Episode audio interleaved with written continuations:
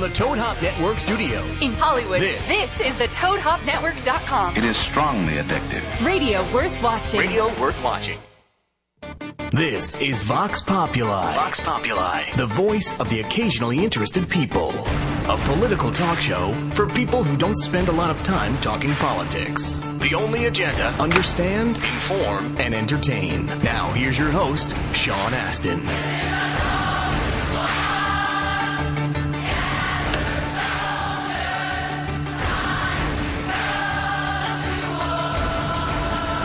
Well, hello there, Vox Populi audience, listener, viewers. Uh, Johnny Ice back in the studio in Hollywood. I am recording. No, I'm not recording. I'm coming to you live from from Germany, from um, from Bonn, Germany. Uh, I've been flying all night. I actually uh, the flight from Los Angeles International Airport to Berlin on Air Berlin, mind you, which was great, great service, smooth ride. Um, departed at 5:45 p.m., uh, which meant that I was going through. I was, you know, getting out of the car, going through security, and uh, waiting and getting in the, you know, on the plane. It all during the pre-debate conversation that normally I would be sitting channel surfing between CNN and Fox and MSNBC and C-SPAN and listening to it in one ear and NPR and trying to download all that. And uh, I had looked it up online that uh, we were going to have uh, on the flight have Wi-Fi on the flight, a subject which was uh, very disappointing to me because I love presidential debates. I just love them. I love them like, oh, insert rap lyric here.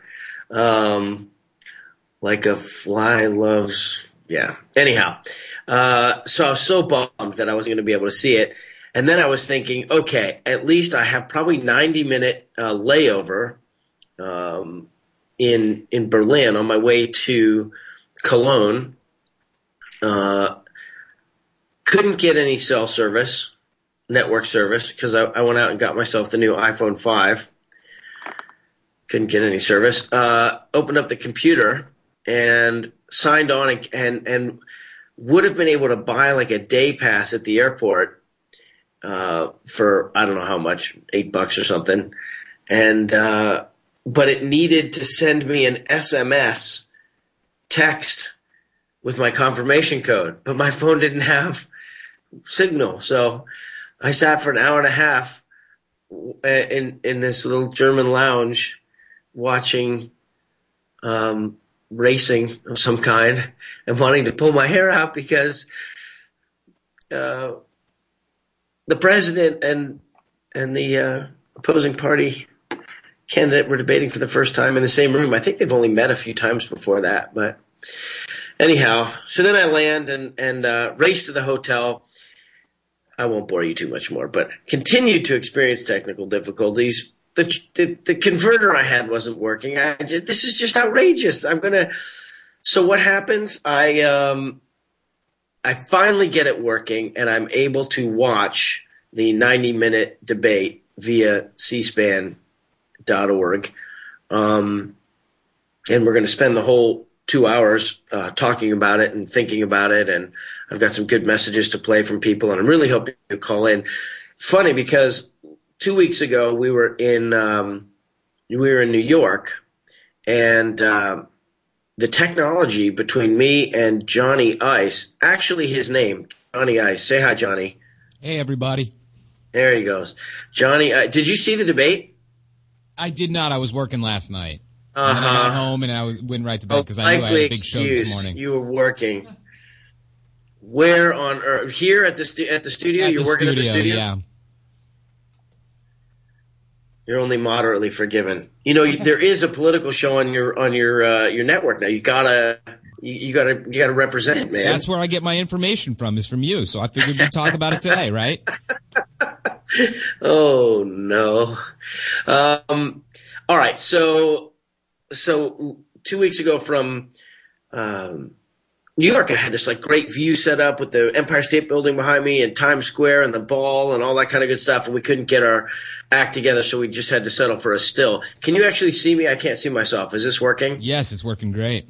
It is, and you can see my uh, Larry King uh, portable microphone here. Yes, and the great Nice. decoration at Motel Eight.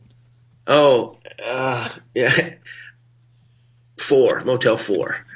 uh, I actually, they moved me up to a higher floor, so uh, you won't be able to hear the train. The first room I was in, which was fine, um, the uh, the screeching trains there. But anyhow, um, the debate was fantastic.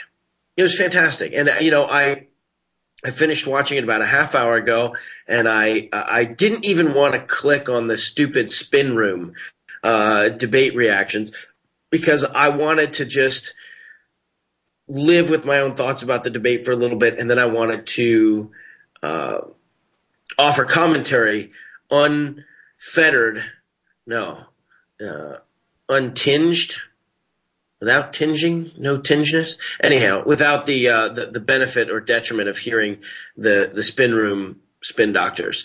Uh, but then I got a little uneasy and I listened to a few minutes.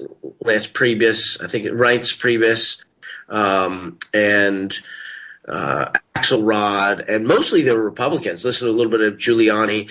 Um, and it was funny because some of what people were saying kind of confirmed what my instincts were about the debate, and some of the people I, I kind of, you know, it was just uh, boilerplate spin. Um, but I thought, I thought that it was. Um, well, I'll just start going through it. I thought if the phone rings, Johnny Ice, make sure that you put people straight through because I'm really hoping. It's actually you know, this is I think 40 million. started- Actually, I didn't even see it. Just started Can ringing someone right look now. up? Can, hey, if anybody's listening on Twitter, I've got my Twitter feed in front of me in my little uh, room here. Uh, just don't have the nerves to call in. Cold Scout 72, you offer such good insight. Get on the phone and call in. Hey, 323 622 8623. I'm calling you out. Uh, I do look like I've been flying all night. I have been flying all night. But my beard, I'll say this, CB Demented. My beard, uh, I'm having a virtual conversation with myself looking at the, uh, the, uh, my mentions on Twitter here. But I'm growing this beard for a part. You trying to communicate with me, boy? Yeah, we got a call. Great. It's Make sure you, you just chat me with it. Um, let's see if that's uh, who is it? Do we know? It's uh 203 area code. Two oh three. Scary. Okay, go ahead. Two oh three. Let's hear it. Hello, hello. This is Sean. Who's this? They just hung up. Yeah, they got scared. It was Cold Scout seventy two. I love her. She does all this great tweeting and then gets nervous to call in. I'll drive the conversation, people. I have tons of thoughts about this debate. I could go on for two hours all by myself, but I want you to call in. Oh, I was just going to finish my thought because CB Demanded said I look like I've been flying all night. This beard is for a part in a movie, and it's going to get really scraggly within the next few weeks. So I apologize for not presenting a more, um, yeah, cleaner. No, I don't apologize. Looks good. So says my wife, not my kids. Okay, um, just do it. It's not that scary. Yeah, see, Scarlett Moriel's talking. I love it. All right, hey everybody, I want to know what the pop, what the viewership was last night. I'm, uh, I don't, I, I wasn't able to look it up. I was trying not to laugh at in person since you mentioned. Oh, okay, nice. All right, so, um, the guys both looked great. I thought Obama looked a little tired. Um, not quite as tired as apparently I look right now, but uh, I thought he looked a little tired, but good. And uh, I thought uh, Mitt Romney looked, you know, like he stepped out of a, a bandbox, like he always does. Um, you know, very, you know, kind of the the uh, the archetype for what you'd want a presidential candidate to look like. Um, with their red and their blue ties, respectively, uh, and their their Secret Service pins, flag pins uh, on their on their uh, jacket. Um, the backdrop, I guess it was the Constitution printed out on the on the board there. Um, uh, it's ruggedly handsome. Thank you, Christina. Behu. Never apologize. I know. Um, if you talk about Medicaid, I may have to go uh, get in on the convo. Roxical lover, you better call in and talk about med. This is the thing about the, the about the debate is they were really slogging through their um, really polished talking points. But what you got to see with both men was really how they process and justify for themselves the numbers that they use in their uh, on their stump speeches and, and, in terms of developing their policy. Um, so I thought they looked at. I, I thought a great. I thought um, Jim Lehrer, who's fantastic and has done 147 of these things. Um, all the big bird talk. Barkim is mentioning the big bird talk that uh, Mitt Romney looks at Jim Lehrer at one point in the debate and says, "I'm going to cut your funding for PBS. I love you. I love Big Bird, but I'm not going to pay for you anymore." Wow. that was that was uh, I think I thought that was kind of a low point for him actually um, in what was a really really uh, strong debate performance. I actually thought both guys were very good. Um, everybody wants to pick a winner and a loser, and so I think you'd have to give uh, Romney by a nose, maybe a Pinocchio nose at that, but Romney by a nose um, because he was clearly in his element and he had to be this good, had to uh, that his campaign for three weeks had just been being chipped away at with with a bunch of self-inflicted wounds, and uh, and he was looking shakier and shakier, and every time he opened his mouth, he seemed more disconnected, more out of touch, and um, and yet when he came in to this debate, it's like he'd been waiting his whole life for this moment, um, and so his.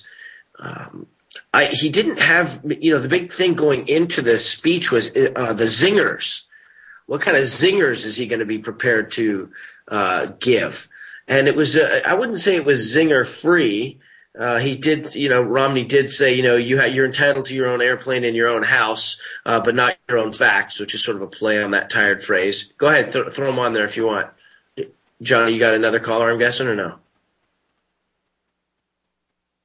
Okay, I just saw your hand no, movement there. Okay, that's okay. Um, so anyhow, he, uh, you know, it's a, tired old phrase like "you're entitled to your own opinion, but not your own facts" is the is the uh, standard line that everybody always says now. Um, but uh, so he sort of turned it on his end and said, "You got your own airplane." He, actually, Obama doesn't get his own airplane in his own house. That's the people's airplane in the people's house. We pay for that, and I I could feel Obama thinking that, but just deciding it wasn't worth defending the image of himself on Air Force One or Marine One.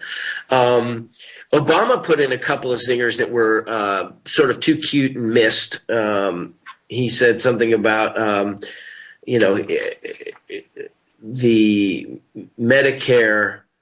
I think it was about Medicare when when um, Obama's thing was the basic point of view is that Romney is not giving details, for example, on tax exemptions, that he's not giving uh, not tax exemptions, but uh, yeah, but um, take it cutting out some of the loopholes, the quote unquote loopholes that exist in the tax code. So, for example, being able to deduct your um, the the your the interest on your uh, mortgage for your primary residence or something like that. Is that something that Romney has in mind uh, to close up there?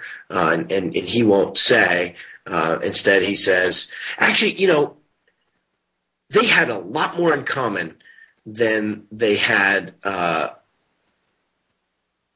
than than you'd, you'd think they would have. Um, I think the reason that Obama, uh, the reason that President Obama looked a little shaken, he was a little nervous when he started, which was surprising, but I think it just was emblematic of the fact that he had, um, you know, he had something to lose, and and uh, Romney had something to gain. He had nothing to lose. So I, I think the look on their faces kind of, you know, t- told that story when they first started. And I think Obama was a little shaky because Romney was not Romney. Romney was um, a, a, a Republican in Democrat clothes he he if the guy that Romney was last night had been campaigning, he would have he would have put away the nomination well sooner, so he had a lot more money to spend on the campaign, and he'd have the White House much more on its back foot for the last six months, three months. Um, you know, he he he you know somebody got to him in that debate prep and convinced him of how important it was to make sure that the average voter knew that at the very least Romney understood that what their position was in life, which um, which Romney has had a terrible time doing effectively. You know, when he talks about uh, an approach to governing or approach to policy, he does it from a you know what either seems like a, a, you know you could call it ideological you could call it philosophical you could call it principled you can call it whatever you want but it's a very very specific worldview that he doesn't apologize for. And you know the the stupid video that came out with him saying the 47% comment which wasn't even really what he was saying but but that um it, it's sort of emblematic of his um unwillingness to do what every politician does, which is to say always like, before I say this thing that's going to completely disagree with everything you're about, I want you to know that I understand everything you're about and I want to agree with it. That's what all politicians do. And tonight he did it, or last night, sorry, he did it. You know, he kept saying the middle class is being hammered. The middle class is being hammered. The middle class is being hammered. The middle class is being beaten up. You know, their your policies are hammering them. And he he he sounded the way uh, most Democrats sounded under the Bush administration, you know, which is really having the rhetoric be all about the little guy. And it was one of the um, most aggressive and assertive ways and focused, laser focused ways that uh, that Romney has been. And I watched almost, I think I watched all of the primary debates where he was always very good. Mostly, ninety nine percent of the time, he was really good in those debates. Um, but his stump speeches and his other speeches and so forth. Um, yeah, go ahead and put six one eight through. Um, you know, but but this time he was invoking a populist rhetoric, and he did it in a number of different ways throughout. Hey there, it's Sean. Who's this? Hello, hello. Hello. Hey, who's this? Uh, Sarah from Illinois. Sarah from Illinois. We oh hey Sarah, how are you? Sarah Moore. Yeah, yeah, I'm good. How are you? Good, look a little good, good. tired. Did you uh how'd you enjoy the debate last night? I I really enjoyed it. This was um really the first time that I've seen a debate like this. Um and it was the first time that I'd seen uh Romney and Obama in, in action, I guess. I'd, I'd heard a lot about both of them, especially about Mitt, and read a little bit about Romney, but um, I was really impressed, I think, with with Mitt, and it it kind of um, it kind of reminded me of why I, I feel the way I do and why I'm Republican. So, Uh, how old are you? Uh, 23. 23. So you could have voted in the last election. I could have. I was. Um. I didn't register in time All right. So vote, this is and I was. I was disappointed. so I was a little bit get to go, but this confused about it. I was going back and forth between two different places of living, and I guess you have to.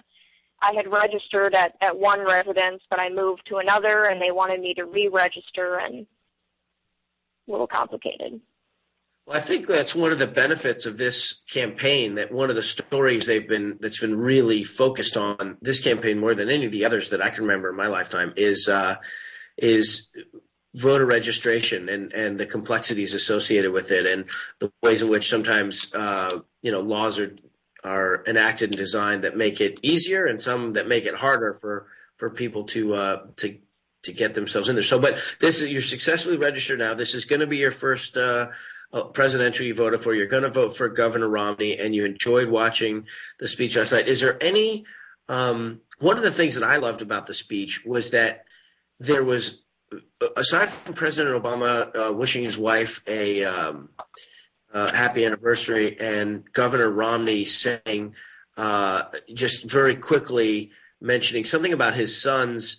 Uh, you know, he lives in a house with a lot of sons who, who you know, say the same thing over and over again, hoping to get a different, you know, hoping that it'll it'll sound more believable. But aside from those Yeah. few, things, it was almost entirely focused on policy perspective and defending their policy stuff, which is really unheard of. I mean, the format of not the audience not being allowed to speak that's I've seen that format a lot, and and a lot of time it just feels awkward. Like, boy, if they're not allowed to say or do anything, what are they doing there? And then and and and yet. Uh, uh, there's always somebody laughs a little louder, somebody hollers out from the thing, and the moderator has to turn around and say, "Excuse me, you know, we're going to wait until the disturbance is finished." And but it definitely affects the the whole shape of the debate. Like you, that's the thing you remember. And this time, it, there, there was a little chuckle at one point, but it wasn't it wasn't distracting. I don't think too much. And and um,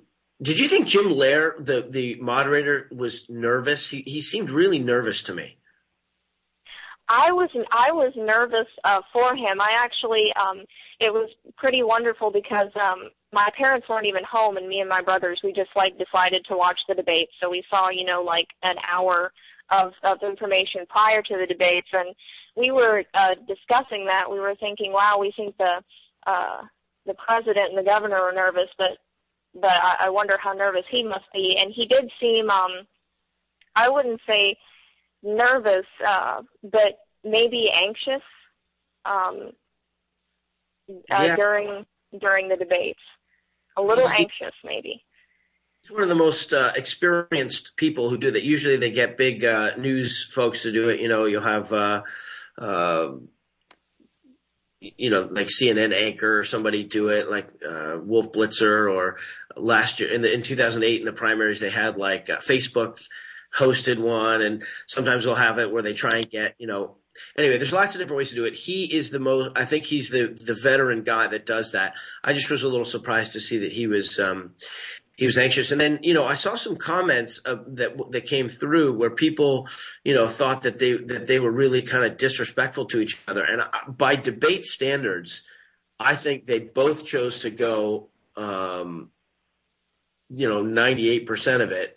I, I'd say I'd say Mitt Romney started it off referring to him as Mr. President, really be, be respecting the office, respecting the man, and located all of his disagreements from a from a very kind of uptone place.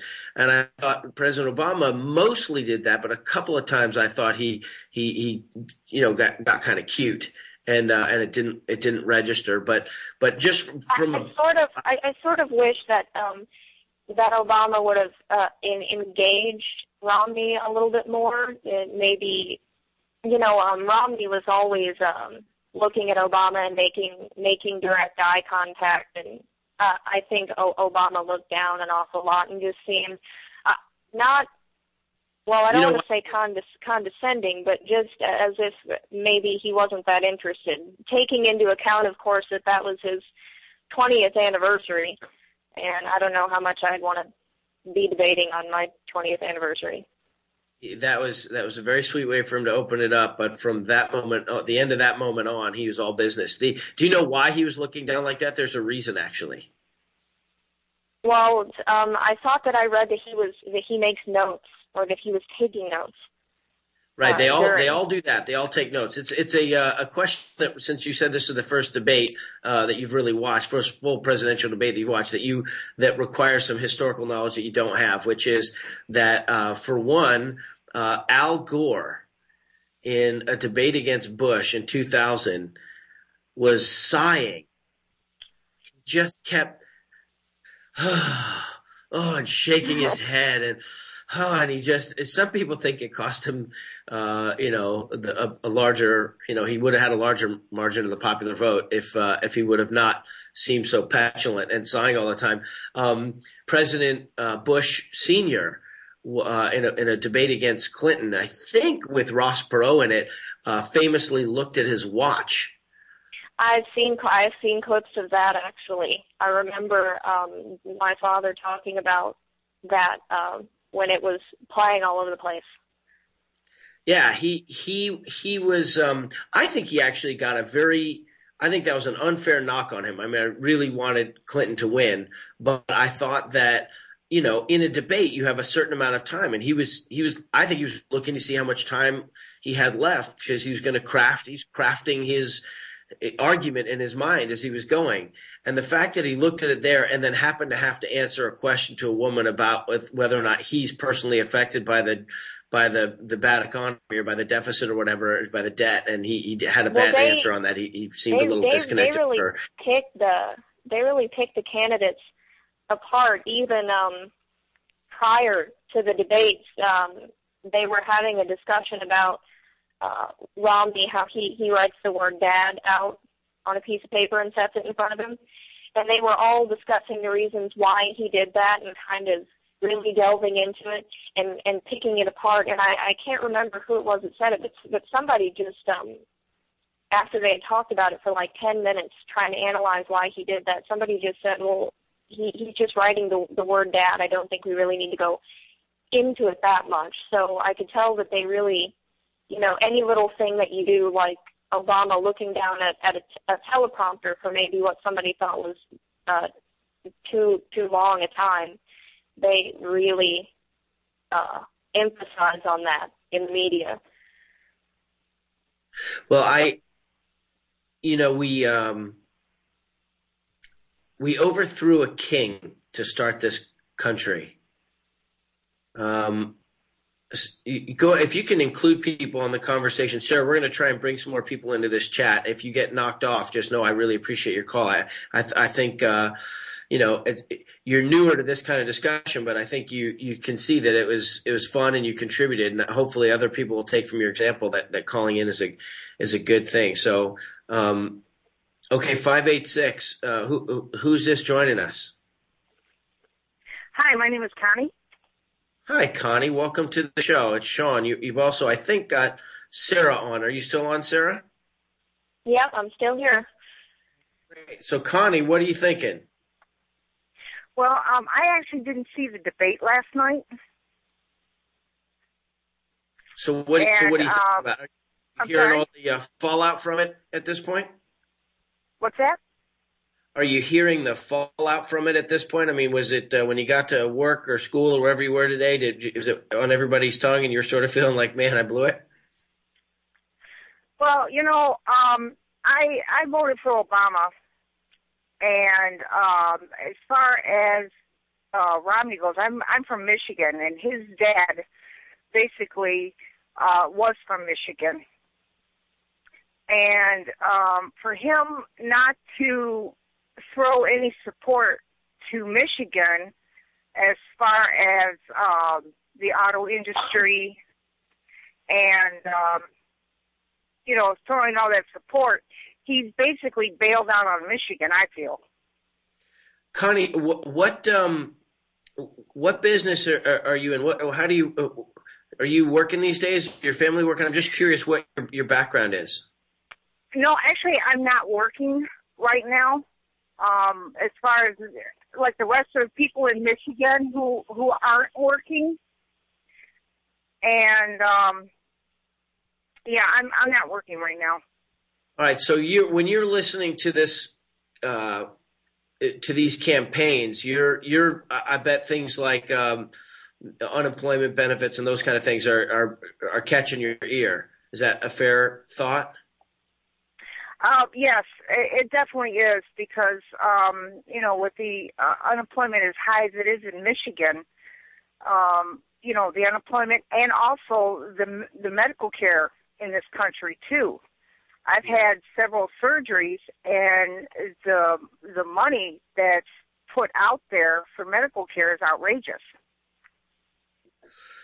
So, well, I, w- I really wish you would have seen these debates because they they while they didn't talk in really in real detail that you could take with you, like you know, to the dining room table and and really work with it. What they really covered was a kind of philosophical perspective about how to deal with with um, healthcare costs and with uh, w- with you know creating jobs. I mean, they spent about a half hour, 35 minutes, just supposed to be a couple minutes, but talking about how, how can a president actually help, uh, jobs be created? And in Michigan, you know, I did a movie in Michigan in, in 2008. in fact, I was there right when the big, uh, it was like I think September or October when the economy just went off a cliff in 2008, and I happened to be making a movie in Michigan, and and I was um, and I was also doing some campaigning, and I was I went to Flint, and and I was able to, to drive around and see some see some of the different uh, places, Belle Harbor, and and some other cool places, and so I, I could I could see just you know with my own eyes that that it's a community that I mean, even these these big office complexes, these buildings that house like you know tons and tons of um, you know office workers and stuff, they were all empty. They were like brand new, but there were no businesses in them. Um, so I, I, could definitely see what was what was going on there. When I hear them, when I hear the politicians talking about the issues, it, it even though I've got a political radio show and I, I, really pay attention to this stuff a lot, I still find myself really uh, it takes me a long time to get my head around exactly what they mean or what they're suggesting or what their little buzzwords mean. I mean, I think I think most people would say that um, Obama's made a pretty uh, made it a centerpiece of his um,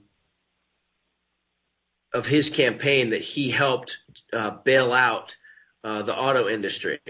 And I thought finally, um, for anybody who is supporting Mitt Romney are really curious to hear what was going on with Mitt Romney. That he finally started to defend what his to explain what his position was. That he didn't want, you know, when he said to let it fail, he didn't mean like let everybody get laid off and have no more cars being made. That it's more of a uh, a corporate restructuring that happens, and that it's a part of the cycle, and ultimately would be in the long term best interests of of the the workers. Is that do you buy that? Well, see, the thing is, is as far as you know, retraining people to get into uh, the industry, the technical industry in Michigan, there's not a whole lot of people. Not a slam on people in Michigan, but there's not a whole lot of people in Michigan that are up to the task of of having to go to uh, these schools and be retrained, and that's what I think is happening as far as n- there's no jobs being created well, you know, you get someone who's worked in retail and you get someone who's worked in um, a restaurant or whatever, they're just basically going to have to spend more money to go back to school to train to to get into all this technical work. They may not be qualified to do that. Well, one of the things Obama was talking about last night, and and both got you know uh, Governor Romney said over and over again how important education was and how much he believed in good teachers and and so forth in a much more kind of emotionally um, he, felt much more emotional about it. He really felt he really he was really making you believe that he that he cared just with the way he talked about it. But Obama was saying that you know, when they were talking about what can the federal government do, and Governor Romney was talking about, you know, letting the states do more and more of the the, the kinds of uh, education work and and so forth, and healthcare decisions and this kind of thing. And Obama said, well, the federal government ha- can play a really important role. And one of the things he said was they can help uh, community colleges um, coordinate with or incentivize them in terms of um, the money they get from the government to work with businesses so that people would know if there was a specific job available that they would get trained for that specific job. And they would know if they go through this process this you know whatever it is two year community college i, I suspect uh, process then they're going to have that specific job on the other end of it. So it's basically what he was saying is he he understands what you're saying is true, and his plan to fix this is is give money to community colleges as long as they work specifically with businesses to make sure that there are those jobs. And and and I don't you know, I'd love to see on my Twitter feed somebody uh, jump in and defend what Romney said because I, because I, I I don't think he had a good response. It's a pretty good idea, right? I mean, would you agree with that idea? Right, exactly. But then you have students, on the other hand, that are in debt because of having to pay back their tuitions. And you know, if companies would step up to the plate and and, and help out with these tuitions for these young people to get trained for jobs, and that would definitely be a plus.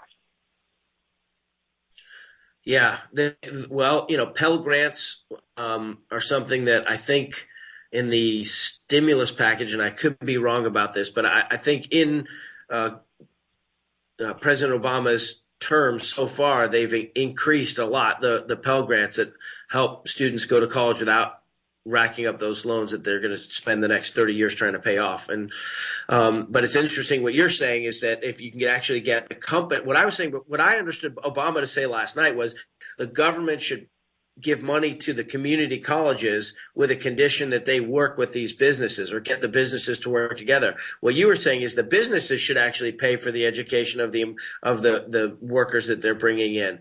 I um I, I wonder about that because uh, I remember seeing this movie once, and uh, an executive, a CEO of the company, said that basically, you know, poor labor, poor people in wherever they are in Indonesia or you know wherever uh, in Africa, that they basically have a big flag that they're waving, saying, "Come here, we'll work for the cheapest anybody will ever work on on earth. You know, we'll work for slave wages."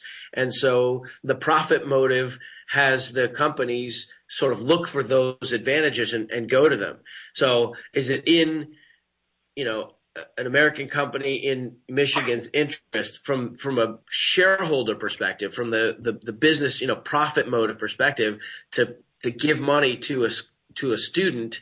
I mean, I guess they do that. I guess I guess they will. I mean, the government, the, the, the, military does that. The military will pay for your school if you'll serve in a certain way because they're giving you an expertise that they need, and that takes time. But so maybe some businesses have a similar type deal. But with the with the level of jobs you're talking about, I just wonder if. Uh, I, I, just wonder if, it, the federal government doesn't need to have some some role there. Okay, Connie, thank you so much for your call, and I appreciate it. Good luck to you and everyone in uh, in Michigan, and uh, with deciding. Uh, you, are you one of the undecideds? It sounds like you're mostly Obama, but are you, are you a little undecided? Yeah, I'm I'm a little undecided. I mean, I have to hear some more, but you know, and you know what we built this country on is you know our forefathers that we had this country built on trust. We had this country built on uh, people helping each other, and pretty much a lot of the politicians just kicked us to the curb and said, you know what, if you don't like it, oh well. Well, I think if you would have watched the debate last night, what you'd see is there was very little personal, if any, um, impugning their their their ethics or their their um, their morals. They both were standing there as equals, you know, with their own experience, and they were talking about the issues. You know, in a lot of other presidential debates, you know, they'll be sniping about some personality defect or some, you know, um, you know, if they've if had some indiscretion or they, they, I mean, there's a lot of things that they their campaigns and that they've accused each other of. Um, you know, the Bain Capital losing jobs or Obama, you know, what he's what's happened with the debt under his or the you know under his tenure and all that stuff where they could really kind of attack each other but they didn't they they really kind of treated each other like grown-ups for the for the most part um, so I, I, you know I I can't wait for the second debate I really hope that you um, get online and watch this first debate I think with way you're yeah, talking, I'm actually really going to do that. I'm I'm going to get online. I'm going to watch the first debate and and and judge it from there. But uh, you know, as far as the American, I'm sorry? Then watch the second debate and call back in because I think it'd be really interesting to hear your perspective after you've gotten the benefit of both of those debates. Okay. And you know what, uh, Sean, I'm actually a big fan of yours. I've been a fan of yours for years. Well, I appreciate it. Thank you very much. And my favorite movie, by the way, is Rudy. I love it. Well, there you go, an American working class uh, dreamer. Um, oh, for sure so much, Connie, for the for the support and for contributing today. Sarah, I'm going to let you go because I have another seven two seven number calling in. I think we're maxed on our lines, but thank you for hanging in there. Do you have any last thought you want to offer? Um, I, I could just uh, I'd just like to say thank you for uh, the show. I really enjoy watching Vox Populi. I enjoy the information that I take from it. I, I actually know uh, what austerity means. I know what the CBO is now. So, um, just you know, thank you for doing this and giving an even playing field to to people that that want to discuss politics. Well, I uh, it's my privilege. I'm, I'm, I, it makes me really happy to hear you say that because uh, uh, you know, when I tell some of my friends or colleagues what I'm doing, you know, they're like the CBO for two hours. I'm like, no, there's you could go on for four.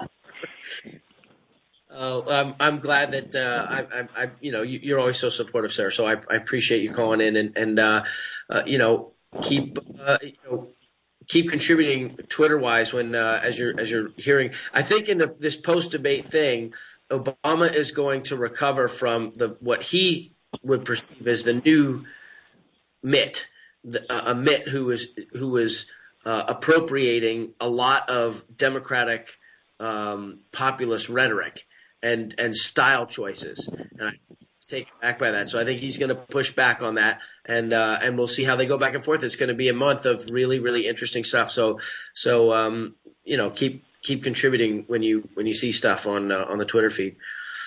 Okay, bye for now, and then we're going to go to this. If we've still got him hanging in there, the seven two seven number. Yes, no, Johnny Ice. What do you?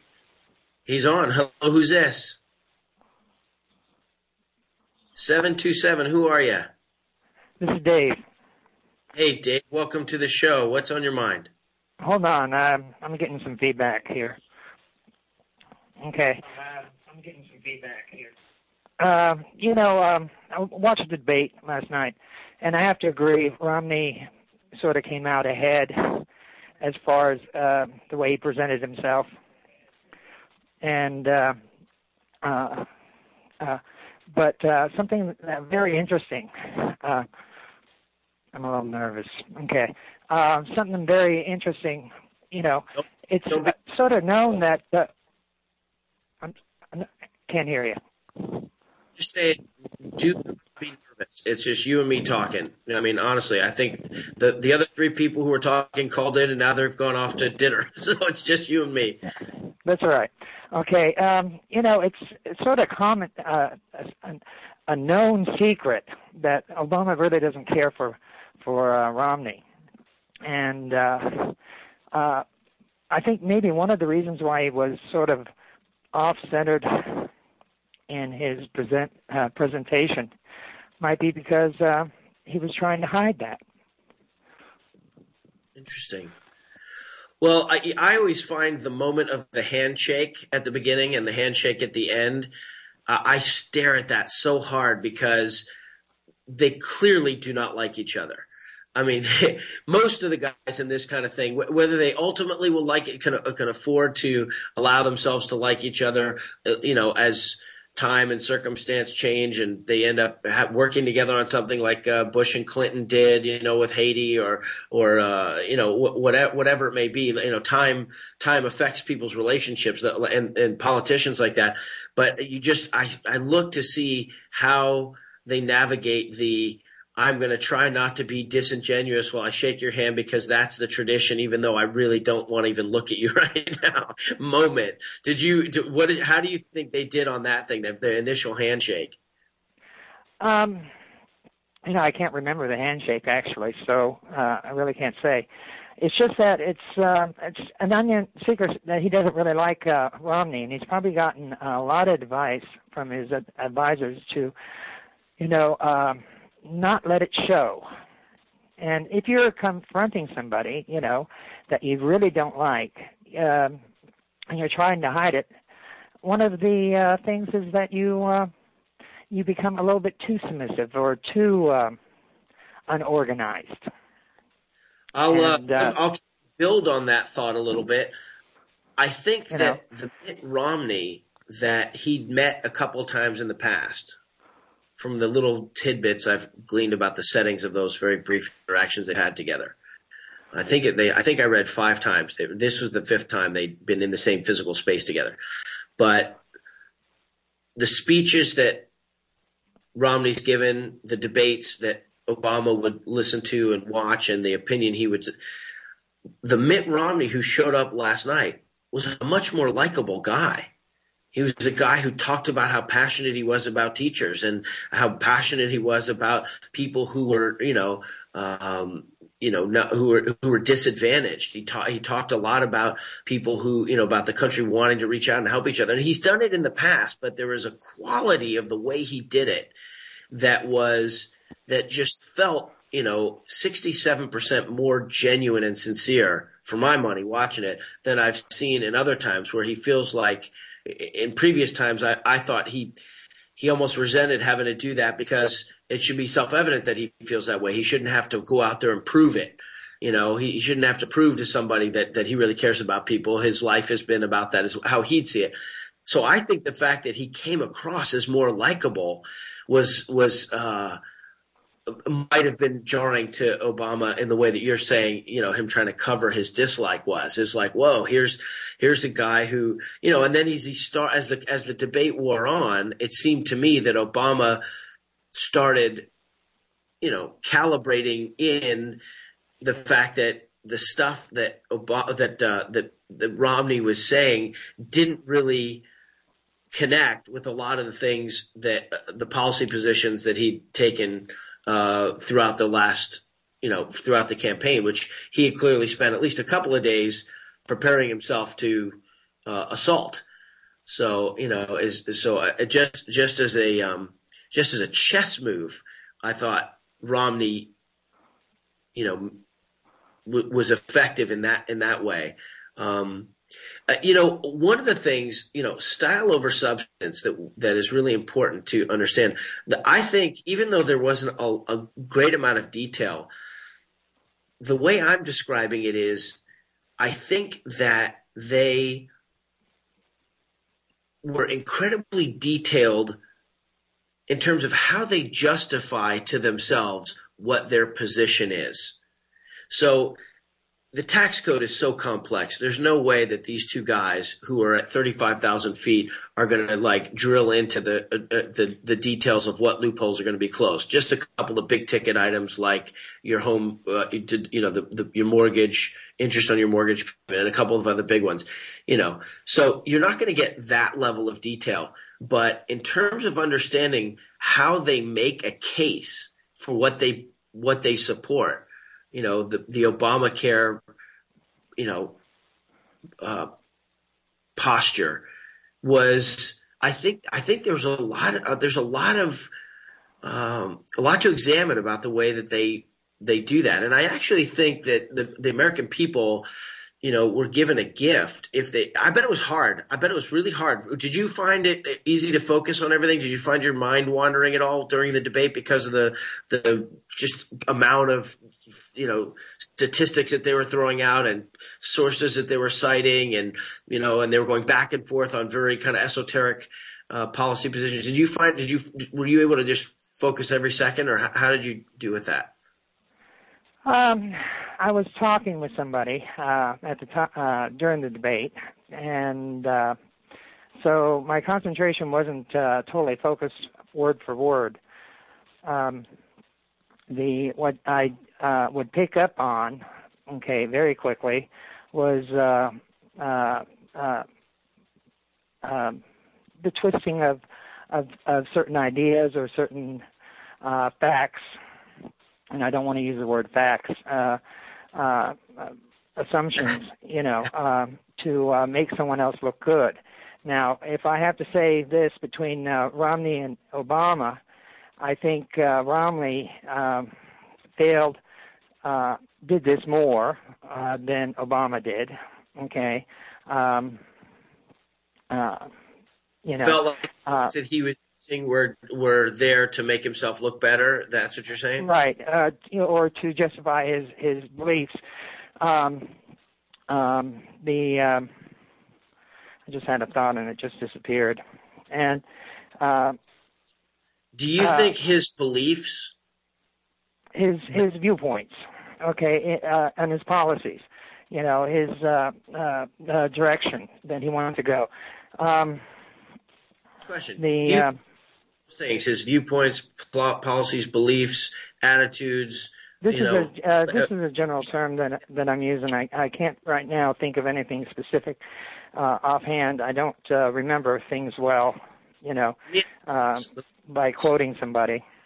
Let me ask you Uh, this: Do you but, think uh, that those beliefs, uh, that, that that his worldview, His worldview, his and it, his position on how the how how um um okay let me give you an example well i can't really do that um no um Listen, I'm just too nervous right now. I can't think. I want to ask you. Let me finish my question. I have a, a very uh, a, an interesting. I think it's an interesting question, and it's and it requires a subjective answer, right? It just it's just a guess answer. There's no way. There's no right or wrong answer to it. The question is this: Do you think if he was able to have, you know, most or a huge portion of his ideas and policies put into place, do you think they would have the effect that he thinks they would have? Are you talking about Romney or, or Obama? For the moment, let's talk about Romney.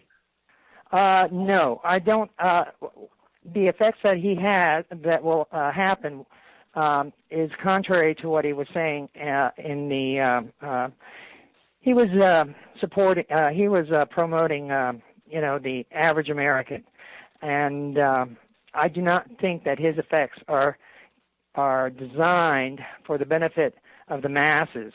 Okay, I believe that uh, uh, the upper classes. Okay, now where you draw the line, that's questionable. Okay, um, but uh, the educated, um, the um, uh, uh, upper classes, uh, you know, it's it's your status quo. Um, you know, um, and I my my basic philosophy is in the past 20, 30 years, Okay, the focus has been changing uh, to a more of a, a, um, uh, a society that is um, less concerned about the people. Okay, and who are the people? The people are are, are, are the masses, and uh, uh, I'm seeing things you know that are affecting them, making lowering their standard of living, okay, making life harder, okay, and um, uh, and I don't see Romney. What he said last night, he gave the impression he was for the uh, for the for the for the people, but I think he's big uh, uh, for uh, for the status quo.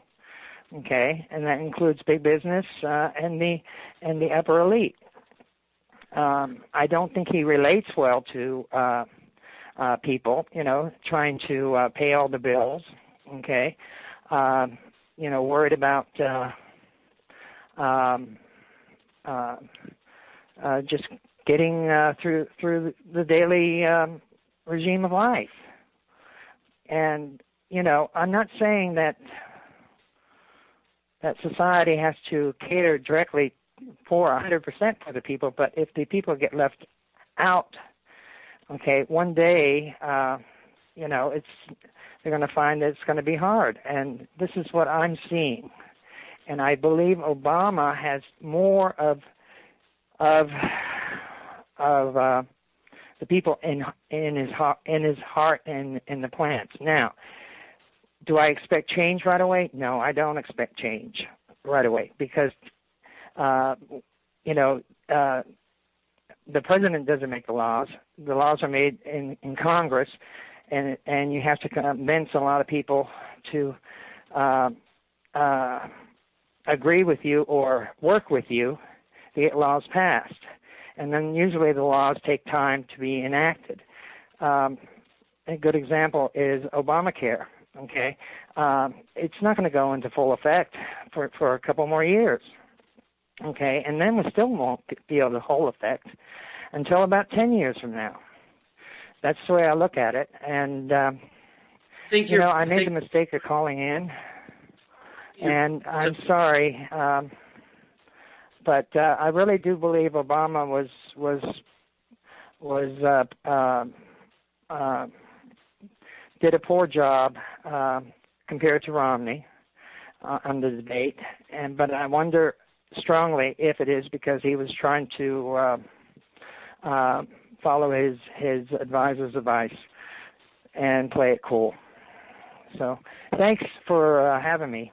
Okay. Thanks calling in. I uh, I think you uh, made some really good points. Thank you for your call. Mm-hmm. Bye. Bye. So you know there there's a few things in there that I think are worth uh, kind of pulling out, and one is this idea that you know de- you can only get so much out of a debate.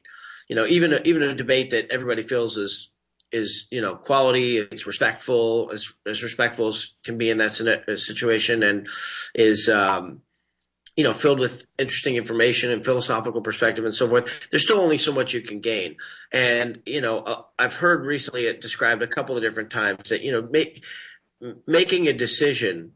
Uh, a, a big decision like who you're going to vote for for president by looking at a snapshot of a specific uh, jobs number that comes out, or even a four or five year number, may not be, uh, you know, the wisest course of action. That sometimes you have to step back and look at, you know, trends that happen over over decades, and and uh, you know allow that to at least inform some of your thinking. So so I think what he was partially getting at was that, uh, you know, there's there's hyperbole and overstatement with presidential candidates. It's not their bill.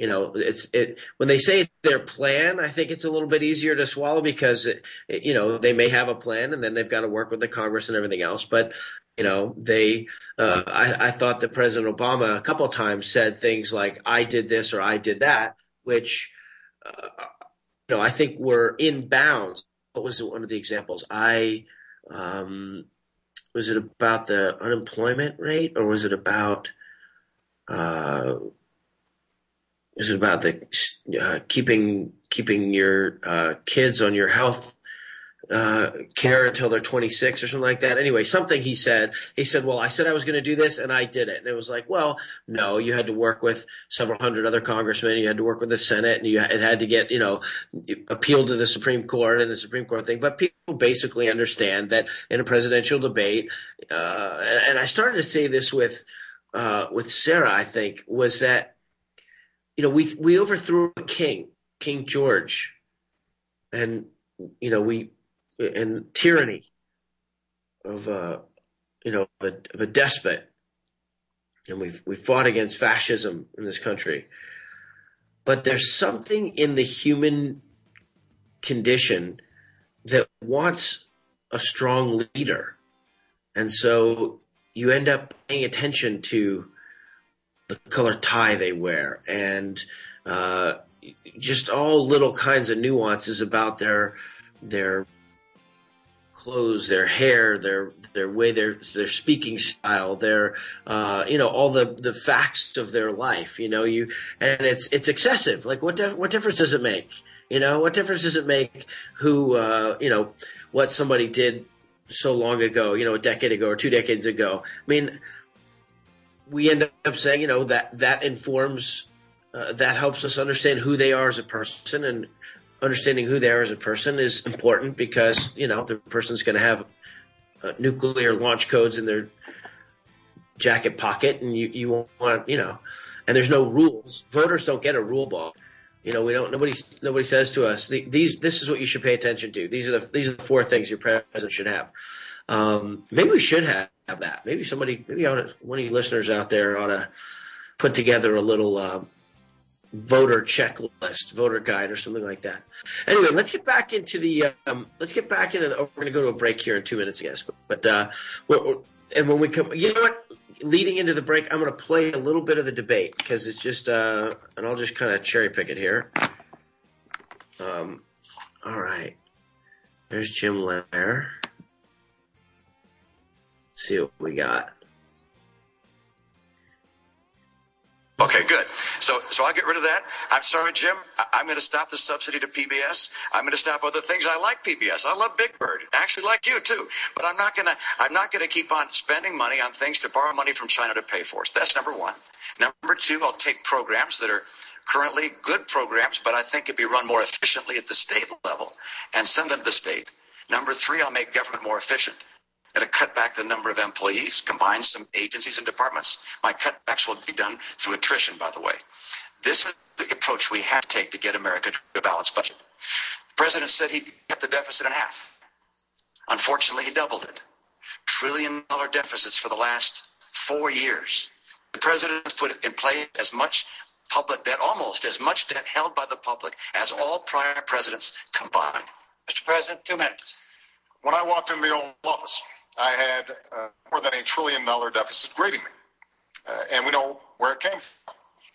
two wars that were paid for on a credit card, two tax cuts that were not paid for, and a whole bunch of programs that were not paid for, and then uh, a massive economic crisis. Uh, and despite that, uh, what we've said is, yes, we had to take some initial emergency measures to make sure we didn't slip into a Great Depression. But what we've also said is, let's make sure that we are cutting out those things that are not helping us grow. So 77 government programs, everything from aircrafts that uh, the Air Force uh, had ordered but weren't working very well. 18 government, uh, 18 government programs for education that were well intentioned but weren't helping kids learn. We went after uh, medical fraud in Medicare and Medicaid uh, very aggressively, more aggressively than ever before, and have saved tens of billions of dollars, $50 billion of waste taken out of the system.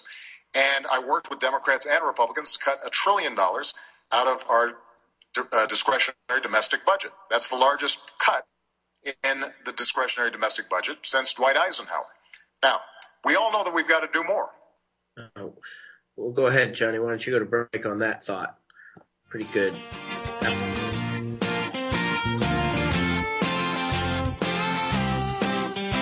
You're listening to the Toad Hop Network, radio worth watching. The SodaStream Soda Maker is fun as hell. The kids are going to love it. There's 50 different flavors and it's healthy. There's no fructose, corn syrup, or aspartame. So pick one up at Bed Bath & Beyond, Target, Macy's, Kohl's, and Walmart. Or just go to SodaStream.com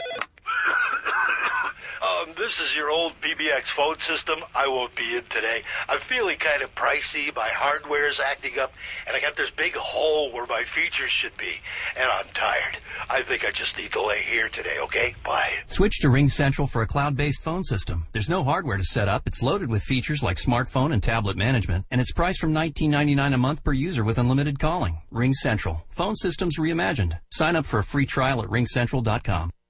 Whether it's a serious fall, fire danger, or other type of home emergency, Life Alert is there for you. The company with its slogan, Help I've Fallen and I Can't Get Up, protects its members. Here are some of them. When you have a heart attack like I did, and there's no one there, Life Alert was there for me. Having a secure feeling through Life Alert is ideal. My independence is possible because of it. Now, Life Alert can also protect you in a fire emergency with a system that automatically notifies our monitoring center. Thanks to Life Alert, you can live alone without ever being alone.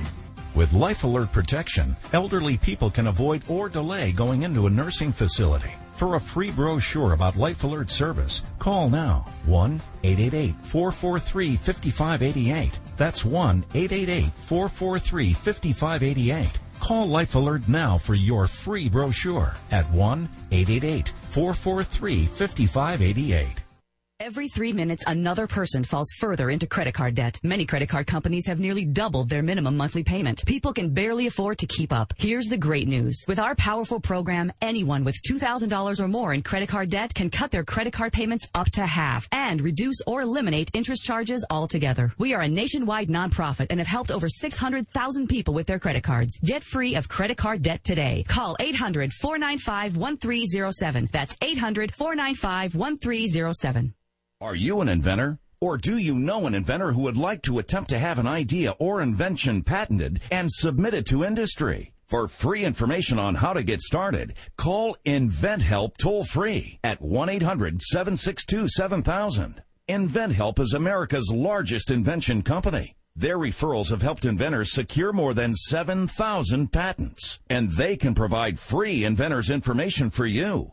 Find out how to record your invention's date of origination and get an informative brochure and other material of interest to new inventors. Get started by calling 1-800-762-7000. Even if you have an idea for improving an existing product, you'll want to get this free inventor's information from InventHelp. Find out how to try to patent your invention and submit it to industry. Call now to get your free inventor's information. Call 1-800-762-7000. That's 1-800-762-7000. My mum always says hard work never hurt anybody. Good advice as usual. So we worked very hard to make Geico.com very easy. Say you want to report a claim and follow its progress. You can do it all online at geico.com. Not to mention perhaps saving a tidy sum of money on your car insurance. All it takes is a few clicks. So visit geico.com today. Oh, and Mum, if you're listening, yes, I did wash behind my ears this morning. Gift giving can be stressful. Birthdays, anniversaries, weddings, and the list goes on. Don't let your next special date sneak up and catch you unprepared. You're just a click away from the perfect gift at redenvelope.com. Redenvelope.com has always been the place online to find extraordinary, one-of-a-kind gifts, but now it's even better with hundreds of amazing gifts. Whether it's cool gadgets or awesome sports stuff for him or a customized piece of jewelry for her, you'll find it all at redenvelope.com. Fast, easy, and perfect. What more could you ask for? How about 20% off everything, plus our signature red gift box free. Okay, done. Just go to redenvelope.com and enter promotion code HURRY at checkout. No one needs to know how easy it was for you to find such a great gift. That's our little secret. You can even schedule that special gift delivery weeks in advance. But hurry, this deal won't last forever. So go to redenvelope.com right now and enter promotion code HURRY at checkout to get 20% off everything, plus our signature red gift box free. Go to redenvelope.com, code HURRY. That's redenvelope.com, promo code HURRY. The food in your grocery store comes with an expiration date, but the hard drive in your computer doesn't. Without warning, your computer could crash and you could lose your files forever. Are your files backed up right now and ready to survive a crash? They will be if you have automatic online backup from Carbonite. Plans for home and small business start at just $59 a year. Start your free trial at carbonite.com with offer code PROTECT and get two bonus months with purchase. Carbonite.com. Offer code PROTECT. You're listening to the Toad Hop Network, radio worth watching. Welcome back to Vox Populi, the voice of the occasionally interested people. Welcome to hour number two of Vox Populi, a political talk show for people who spend more time managing their lives than their point of view. Here's your host, Sean Astin.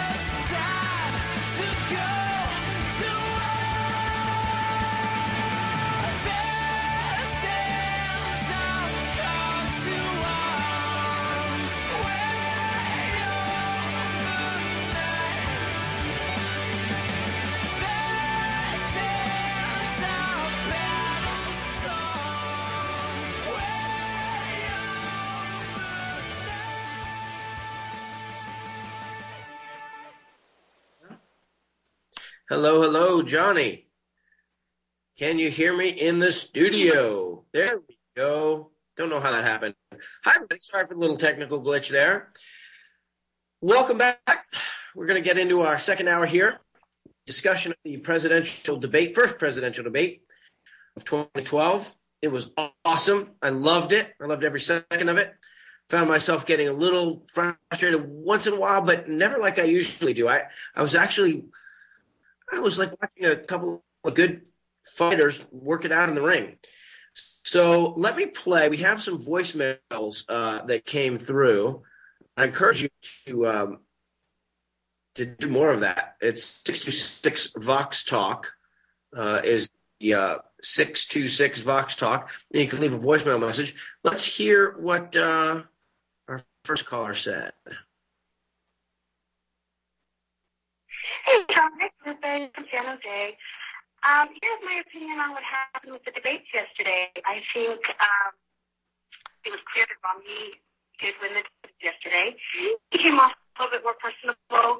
He had eye contact. He had um, smiles, smiles here and there. He looked at Obama. Um, he looked at the audience of reporters that were out there, and uh, came across as a little bit stern, um, a little stoic. And I think that is going to sway a lot of the undecided voters. Um, listening to a couple of their comments yesterday after the debate, there were a couple of undecided who clearly said that Mitt Romney appeared to care about them a little bit more. Um, so a lot of the comments today that I'm hearing or that I'm reading about talk about more of the disposition of candidates rather than actual substance, uh, which is concerning. It's concerning that people will, gosh, I don't want to overgeneralize, but it's concerning that there are going to be individuals out there that are going to interpret what happened yesterday as Mitt Romney, um, God, how do I express it? I guess to be able to say that people are going to go out there and believe that Mitt Romney was more credible. Um, and if you're looking at fact checking, which very few people I think will take the time to actually look at um, the Washington Post, or will look at PolitiFact, or um, what was the other one that I just can't think of? But I, there's going to be very few that are actually going to look up each of the statements and find out whether or not the statements were true. So I go back and I think about the time there when there was a time when we would listen to the or not we because I'm a little bit young for that, but there was a time when debates were listened to on the radio and it was about substance and it wasn't necessarily about how one presented himself or how one looked.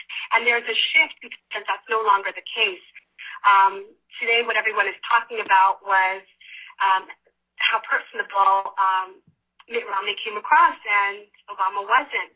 And therefore, the assumption is that Obama wasn't prepared or that he was irritated um, or even came across as angry. Um, and it's hard to believe that the President of the United States would be um, agitated or irritated, that that might be his personal uh, disposition. Um, but it's not coming across that way and that's what's a little bit concerning. Um, but it is what it is and um, I hope people call in back rather than.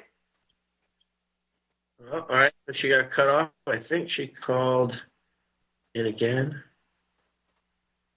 Hey, John, this is me again. I am calling to go over some of the false claims that were. Okay, go to the go to the three one four caller because uh, Lupe is going to get into some detail there.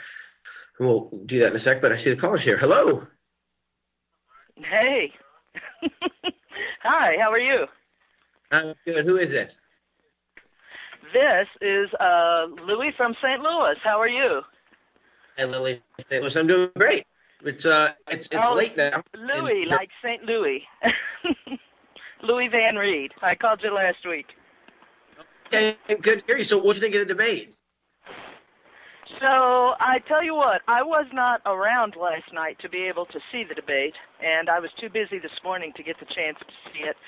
So that's what was important to me to get the opportunity to listen to your show this afternoon and see what your take was on it. I kind of figured you would do what you did, which is not go too much toward the pundits and all that, but want to form your own opinions and put those out first, which I appreciate. Um, I very much want to make a statement about how we have turned politics into in this country into such a cult of personality. Um, I sent you an email, I guess, about a week ago with Howard Stern and his seven and a half minutes of guy on the street. I, I listened to it actually. I listened to it. It was rough. It was rough. rough to listen yeah, to. Yeah, it was rough, wasn't it? And uh, anyway, uh, if if I run over you, please pardon me because I'm getting a lot of interference here in Missouri, and you're all the way in Bonn, where my family comes from, as a matter of fact. But anyway, um, I just wanted to say that we seem to have an idea in this country. Most people they don't want to really understand what they're voting for, who they're voting for, and they end up categorizing people by how friendly they are, what they look like, what they're wearing, uh, whether or not, like we were just talking about, the last lady who called and mentioned about how you know, people were characterizing Obama as being upset that day. Obama has a lot of different things that he can certainly be upset about. He's president of the United States. He has pressures that none of us can possibly understand. Uh, Romney has a lot of things to be. It, the lives they live are so far beyond what we can really get a grip on, and uh, the commitments that they're willing to make as people in politics, trying to run a nation. Uh, it's it's quite a it's quite a huge commitment, and I just pretty much have gotten to the point that we elect a guy because he talks nice or because he's uh, because he's personable, because he would make an excellent character in a film somewhere. Um, I'm really beginning in my old age to resent that, and I just think that as people are going to the polls this fall, they really, really ought to get more uh, interested in what these issues are truly about and form their own opinions and not let somebody say, oh, I like the way that guy looks. Let's just vote for him. I, I think it's aggravating me, so I called you up because I was aggravated and I figured you would understand. I completely understand. Uh, I'm, I'm working. Uh, it's it's the reelection campaign of my, one of my children for student council, and uh, it's it's very and and my child has a very astute uh, you know, fingers on the pulse of what the kids want. And so there just has to be uh, something funny or something silly in the speech. And she's got a couple of things of substance, substance to talk about that was accomplished. You know, it's funny that there was a there's a carnival at the at the school, and the carnival for budget reasons kind of went away and everybody was upset. They liked the carnival. It was actually a good fundraiser, but you know, it's, it's hard to balance what what to do and so forth.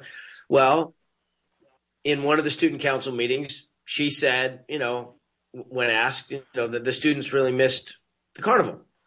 So, well, the carnival's back in now, and you know, oh my can gosh. Oh. she legitimately stand in front of her fellow students and say, you know, I brought the carnival. No, she didn't bring the carnival back. And I was like, well, you could say that you made sure their voices were heard in the meeting. You did that. That's right. She did do that. That's right.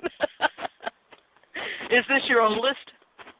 The middle one. The middle one. The oldest. The oldest one was uh, actually the student council didn't exist. She she actually invented that she, she it, it, had and it had been gone for years and she brought it back and that she's a uh, she's I could go on for a long time about my my sweeties but l- let me to your point about the cult of personality I started this whole radio show off I don't know 15 16 episodes ago I don't even know how many but a lot of episodes ago now asking trying to figure out how to start the conversation with an audience that wasn't there yet and question that I had was, are you out there a single issue voter? And what I clearly had in mind was uh, pro-life, pro-choice, because in my travels in the political realm, that are great people for whom that single decision, that single you know position on that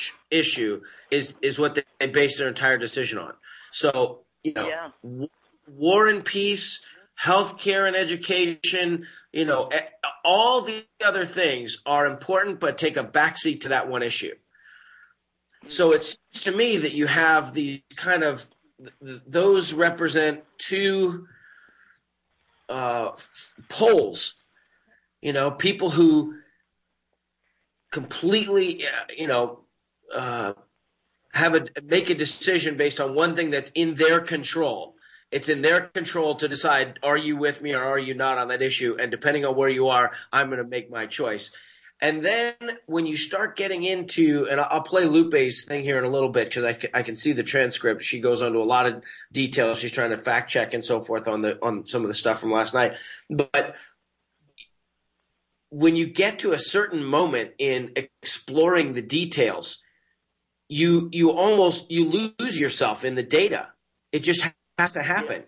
And the very best that someone can do is to is to after a certain amount of study and focus and listening and conversation and so forth is step back and maybe refine for themselves something like their own philosophy about how it's best pursued.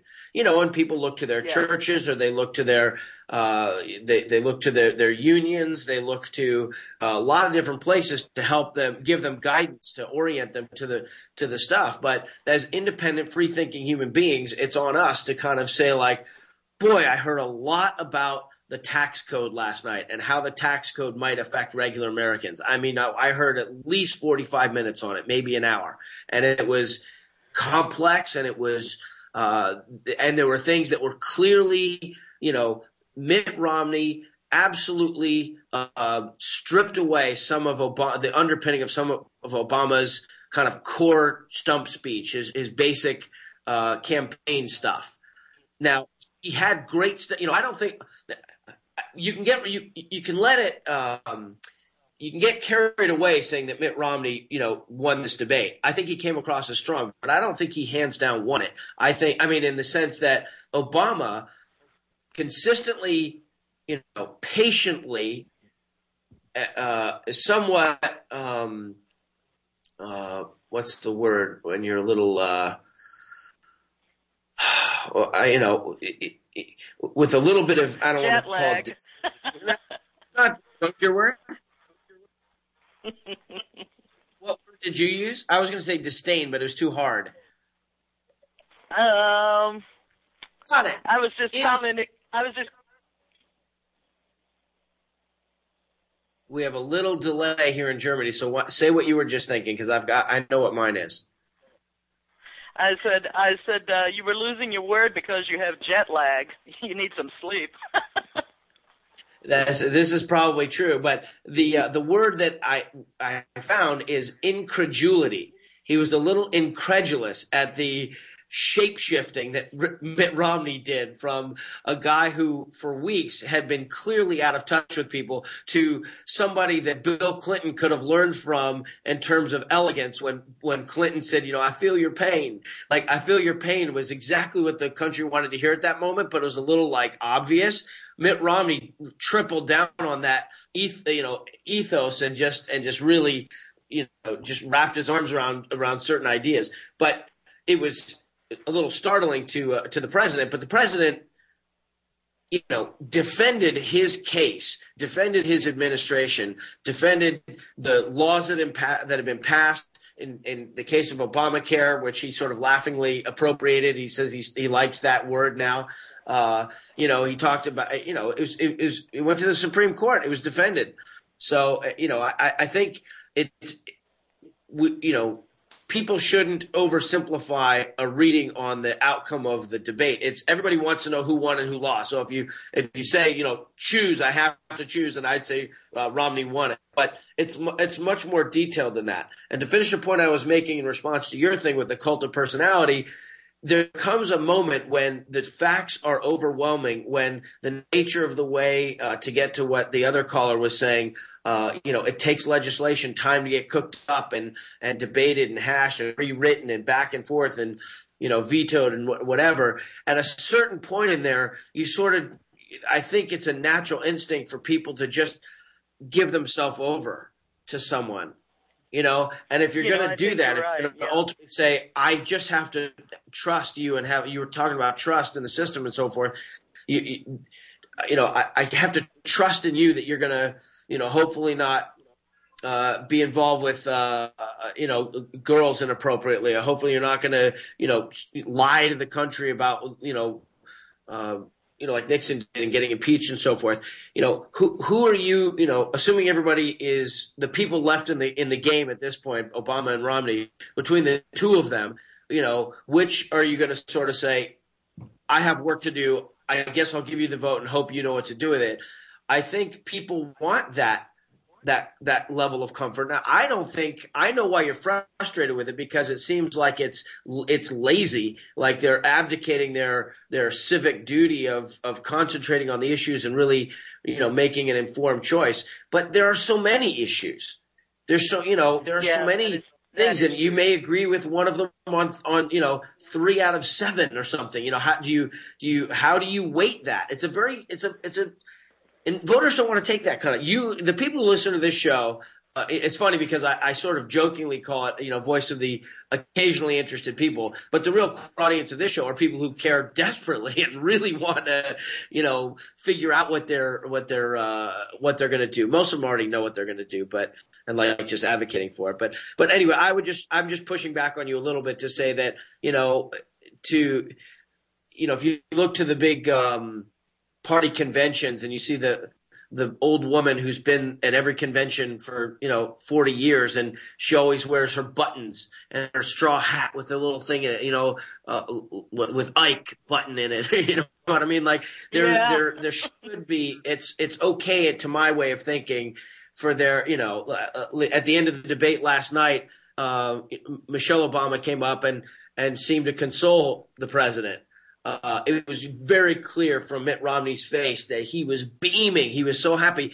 And his family, his very large family, piled up on stage and he picked the one daughter up or grandchild up and hugged his son and hugged his wife. And it was a, a very American moment for them and their family. And there's no denying it. And, uh, and then, and then the president you know, who's a class act. You know, I don't care if people don't respect the the fact that he's got some grace and elegance going on. Then I I almost don't want to hear what their opinion is about how they disagree with his policy because the guy carries himself very very well and he's a credit to the country and and his they walked over and they they shook hands and they congratulated almost and and you know they they just gave a very they they passed my uh, genuine meter. All of them did. All of them on the stage. I think the I think the debate was a, and and once you and I get off, maybe you can. If you want to listen, I'm going to play. Uh, I'm, I'm going to play uh, Lupe's uh, speech because uh, she, she is fact checking. Do you want to listen to it and then maybe chime in, or you want to jump off? I tell you what, I'll jump off because I know that you have other folks waiting out there, and I want to get their opinions too. You've got about 35 minutes left, so I'll let you go. But uh, yeah, thanks a lot, and uh, try to stay well and happy over there. Okay we're gonna have some good fun this weekend and, and uh, take care of good old good old St. Louis. Uh, okay, so what I want to do is try and transition into a little bit more fact based stuff because we've gone over the style issues. I mean, there was a lot of stuff. So let's let's hear what Lupe uh, puts in there. And uh, CB Demented and and um, Jason, why don't you guys call and leave a voicemail with your facts or, or your uh, your rebuttal here, and I'll play your thoughts. Okay, here we go. Yesterday, thank you to factcheck.org NPR, The Washington Post, and PolitiFact. Here are some of the claims that went out. Um, Obama accused Romney of proposing a $5 million tax cut. That's not true. Romney actually proposed to offset his rate cuts. He promised that he won't add to the deficit. Romney promised not to reduce the taxes paid by high, Ameri- high income Americans. Also lower, he also uh, said he would lower taxes on middle income families, but he didn't say how how he, how he could possibly accomplish that without increasing the deficit. Uh, Obama oversold his health care law. He says that it's gone up slower than any other time in the last 50 years, and that's true in healthcare spending, but it's not necessarily true with premiums. Romney claimed um, that there is a new board that's been established by the Affordable Care Act that's going to actually tell people what kind of treatments that they can have. Oh, okay. I want to on that one. Um, I was really surprised that Obama didn't wasn't more strident in his rebuttal of Romney's uh, repeated hammering at this idea that there's a panel, a non-elected panel, who's going to be making decisions about your about people's uh, health care. And Obama did did come back and say that um, they were you know healthcare professionals who were identifying best practices and were going to make recommendations based on that.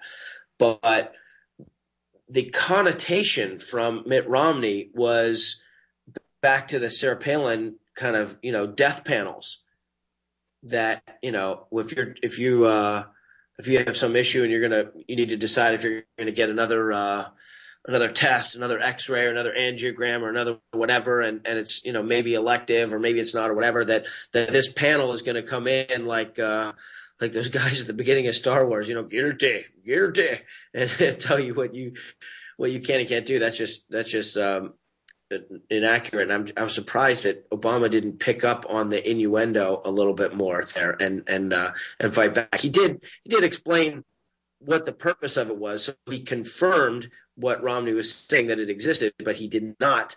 Um, I, do, I don't think he spoke to the, the, the, the shadow insinuation. That is not true. It's only recommend it's only recommending cost saving measures uh, for Medicare. Um, and it's legally forbidden. Private sector jobs have been created in the past 30 months. It's actually 4.6 according to the Bureau of Labor Statistics. Romney accused Obama of doubling the federal deficit. That's not true. The annual deficit was already at 1.2 trillion uh, when Obama took office. Obama said he'd raise taxes on upper income persons. Um, actually, many of the high income um, individuals pay more than they did before just because of the, uh, the new taxes in the Obama's health care law. Romney claims that middle income Americans have seen their income down by $4,300. In actuality, it is $2,492. Um, and Obama said um, his four trillion deficit reduction plan, which includes 1 trillion from winding down wars that are coming to an end in any event. So basically, they're saying that Obama shouldn't um, talk about a four trillion deficit reduction plan with one trillion coming down from the war when that would ultimately have happened anyways. Um, but there was also something that uh, Romney said. He came off sometimes exaggerated. He said 20 million people might lose their health insurance. And he, he yeah, I'm gonna. I'll just jump in on that. They, um, whenever either one of them makes some comment about 20 million this or 70 million that, or you know 40 million, and, and they're talking about something that's going to happen based on the implementation of a of a plan. Uh, boy, I sort of, you know, I take it with a huge grain of salt with with any of them you know, we were talking about, Sarah was talking about uh, having learned about the CBO, and sure enough, we heard uh, Romney reference the CBO at one point. Um, but I don't know. I don't know. It's just so the, the layers of complexity are uh, just frustrated. So I just, and when it's said with such authority, and the idea that you would win a debate point like that, um, by saying, you know, you 20 million people are going to be off of healthcare if you do that. It's like, well, geez, really, really, 20 million people, uh, or people, I don't know. Maybe that's what my. Uh, there's just a leap. There's this leap that has to happen between hearing the ideas that are put and what's likely to happen. And the question I was trying to get at with the earlier caller was, do you believe I guess with either one, but for some reason, because uh, Romney is the challenger, uh, and he's talking about, um, you know, he, he's talking about the tax code the way he is and everything. You know, I wonder if everything, if he got everything he wanted in there, would it have the result he intended? Because for me, the and and I'd love for you guys to call in and disabuse me of this. Um, it seems to me like the conservative position about you know he said there are three ways of uh, fixing the debt. One was uh, cutting spending, and the other is raising taxes, and the third is growing the economy, making the pie bigger so that each piece is, is bigger. So the total pie. So that third one, which is really like I think where the the joy is going to come for America. You know, um, everybody talks about Clinton's, you know, the prosperity and everything, but they, the internet had just come along then, so I'm not sure what. Uh, I'm not sure what. Uh, well, my thing is the amount of time it takes to grow that pie, to to grow the economy, such that the added revenue can be used to protect some of those other, um, you know, in Mitt Romney's case, the folks that he thinks the government does have a responsibility to take care of. I just wonder, in my way of thinking, like what what happens to those people in the meantime? You know, or do you wait? Do you you don't eliminate some of the programs, uh, some of the benefits, some of the programs right away? You sort of maybe slowly try to scale them back, and then as the economy grows, you, I don't know. I sort of feel like they're probably a lot closer to each other than uh, either either of them would want to admit. Because when it gets right down to it, um, what it, once the real decision making, the real legislating gets done, there's you know, there's probably a way to make that gap pretty small. But anyhow, okay, let me keep playing uh, what uh, was saying. CBO. Um, when actuality, it's between three and five million. Um, he also said that there are our out of work. In actuality, they're probably underemployed. Um, and he also kept on going over and over again. Uh, okay. So she cut out there. Um, you know, th- there's a couple of things. You know, they talk about, about private sector jobs created, private sector jobs created. That's because that distinction wasn't always made in that way. It used to be just jobs created, and then people would say like, yeah, but a lot of those jobs you're talking about having created are government jobs, and that's just adding to the, uh, you know, adding to the size of government and so forth. So now the the, the bragging rights are who helps make more private sector jobs. That's just one little little distinction. There's um okay, hold on. Here's one from Fayetteville, North Carolina. Hi, Sean. This is Emmy, otherwise known as Sunny Muffins. We were both from last week. I just wanted to leave a comment about the debate last night. Honestly, I think as far as discussion goes, um, Romney got the upper hand because he definitely had room at the debate. I mean, granted, being incredibly disrespectful to the moderator, but um, she's saying that uh, that Romney was disrespectful to the moderator. Um, I would disagree with that. I think that they were uh, that you know the the referee is in a tough uh, tough position, and the athletes can try and push. I didn't think it was I didn't think it was too much. I actually thought I wonder. Um, I still don't know how many people watched the debate last night. That's the fact that I'll look up maybe during a commercial break. But the uh, but wondering how many people watched it. I and how many minutes each candidate spoke. I got the sense that Jim Lehrer was was uh, a little bit more um, affected by Romney's um, you know protestations and his request for more time. I, I think the president uh, was a was a little bit more you know, easy going with him. You know, that he, he would give in a little bit faster. He would just kind of give that big smile that really meant I'm angry, but but I'm smiling. Uh, so anyhow, all right, let's listen a little bit more. As the court section goes, um, Romney definitely showed that he was a bit more effective than Obama. Um, you say he was more effective? In the next debate Obama took more of a did more on a, a the defensive, um, and hopefully get a better, I guess, a stronger. All right, it's a little hard to hear, so I'm gonna I'm gonna jump off of that. Um, oh, thank you very much. Johnny Ice just told me that 40 million people watch the debate. Really? That's the number they threw out there. Where'd you get that? I don't believe it. Um, considering the end result last night. Okay, Mount Carmel, 86 minutes ago. Let's hear what Mount Carmel has to say. Considering the end result of last night's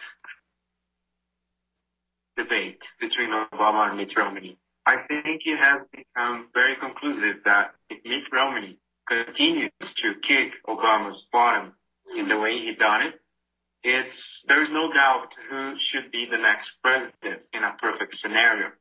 However, unfortunately, the entire United States, or the vast majority, has their picky ideals and suggestions of their own self choices for their own self selfish reasons of who the next president should be, regardless of who deserves to be the president for the best for you, not the best for yourself, for your race, for your own um, individual groups. or preference of a party. So because of that, I think the United States is definitely being declining. All right. Uh, there's a thought. Thank you, Mount Carmel, Illinois. I'm going to go and play a little bit more of the debate, and we can just kind of chalk talk on the debate. It's fun to listen to. To get it, the, the job done, it's got to be balanced. You've got to have If, if we're serious, we've got to take a balanced, responsible approach. And by the way, this is not just when it comes to individual taxes. Let's talk about corporate taxes. Now, uh, I've identified areas where we can right away uh, make a change that I believe would actually help the economy. The, the oil industry gets $4 billion a year in welfare. Basically, they get deductions that those small businesses that Governor Romney refers to, they don't get. Now, does anybody think that ExxonMobil needs some extra money when they're making money every time you go to the pump? Why wouldn't we want to eliminate that? Why wouldn't we eliminate uh, tax breaks for corporate jets? My attitude is if you got a corporate jet, you can probably afford to pay full freight, not get a special break for it. When it comes to corporate taxes, Governor Romney has said he wants to, in a revenue neutral way, uh, close loopholes, deductions. He hasn't identified which ones they are, uh, but that, thereby bring down uh, the corporate rate. Well, I want to do the same thing, but I've actually identified how we can do that. Um, a couple of things as I look at the, look at the debate here. The whole debate, almost the entire thing, was um, split screen with both men side by side, so you could be watching the reactions and what they're saying at the same, you know, simultaneously. And uh, you know, from from where the camera was, you know, just at the uh, chest level and how much headroom, a little inch of headroom above it on the frame. Uh, I'll bet, and I would just love to see it. I I, I heard something like there's 150 pages of debate rules, uh, and I, I don't want to read them, but I'd love to just like have it in my hand and flip through it, um, because I'll bet that the framing was negotiated. You know, for people who've directed TV shows before, usually there's a booth somewhere, and there's a engineers and producers and directors or whoever back there, and they're making decisions about what camera to go to. Go to A camera with the wide angle, go to B camera, which is a close up on this person, C camera is switch close. And you can actually affect how the TV audience at home um, experiences it. You know, you can miss someone's uh, a glare, a scoff, or a smile. You can you can miss a stumble, and it can sound worse than it is because you, you know. So um, so so that yeah, you you just uh, it just looks very calculated as you look at it.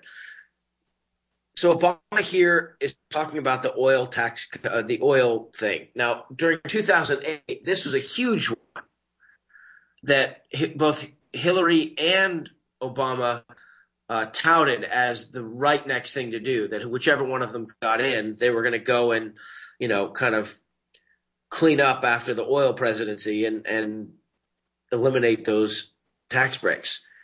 So I don't think I've heard why it wasn't able to get done, at least during the first two years when Democrats control all, all the bodies. Um, and then Romney says something here where a lot of the his response is that a lot of the money that is deducted from the big oil actually goes to smaller kind of support biz- industries within the oil business. Listen, listen to what he says here. And part of the way to do it is to not give tax breaks to companies that are shipping jobs overseas. Right now, you oh. can actually take a deduction for moving a plant overseas. I think most Americans would say that doesn't make sense. And this is rough. This this may have been the roughest moment for Obama because uh, this is a huge talking point, and and and Romney just kind of called his bluff. All that raises revenue, and so if we take a balanced approach, what that then allows us to do is also to help young people the way we already have during my administration make sure that they can afford to go to college.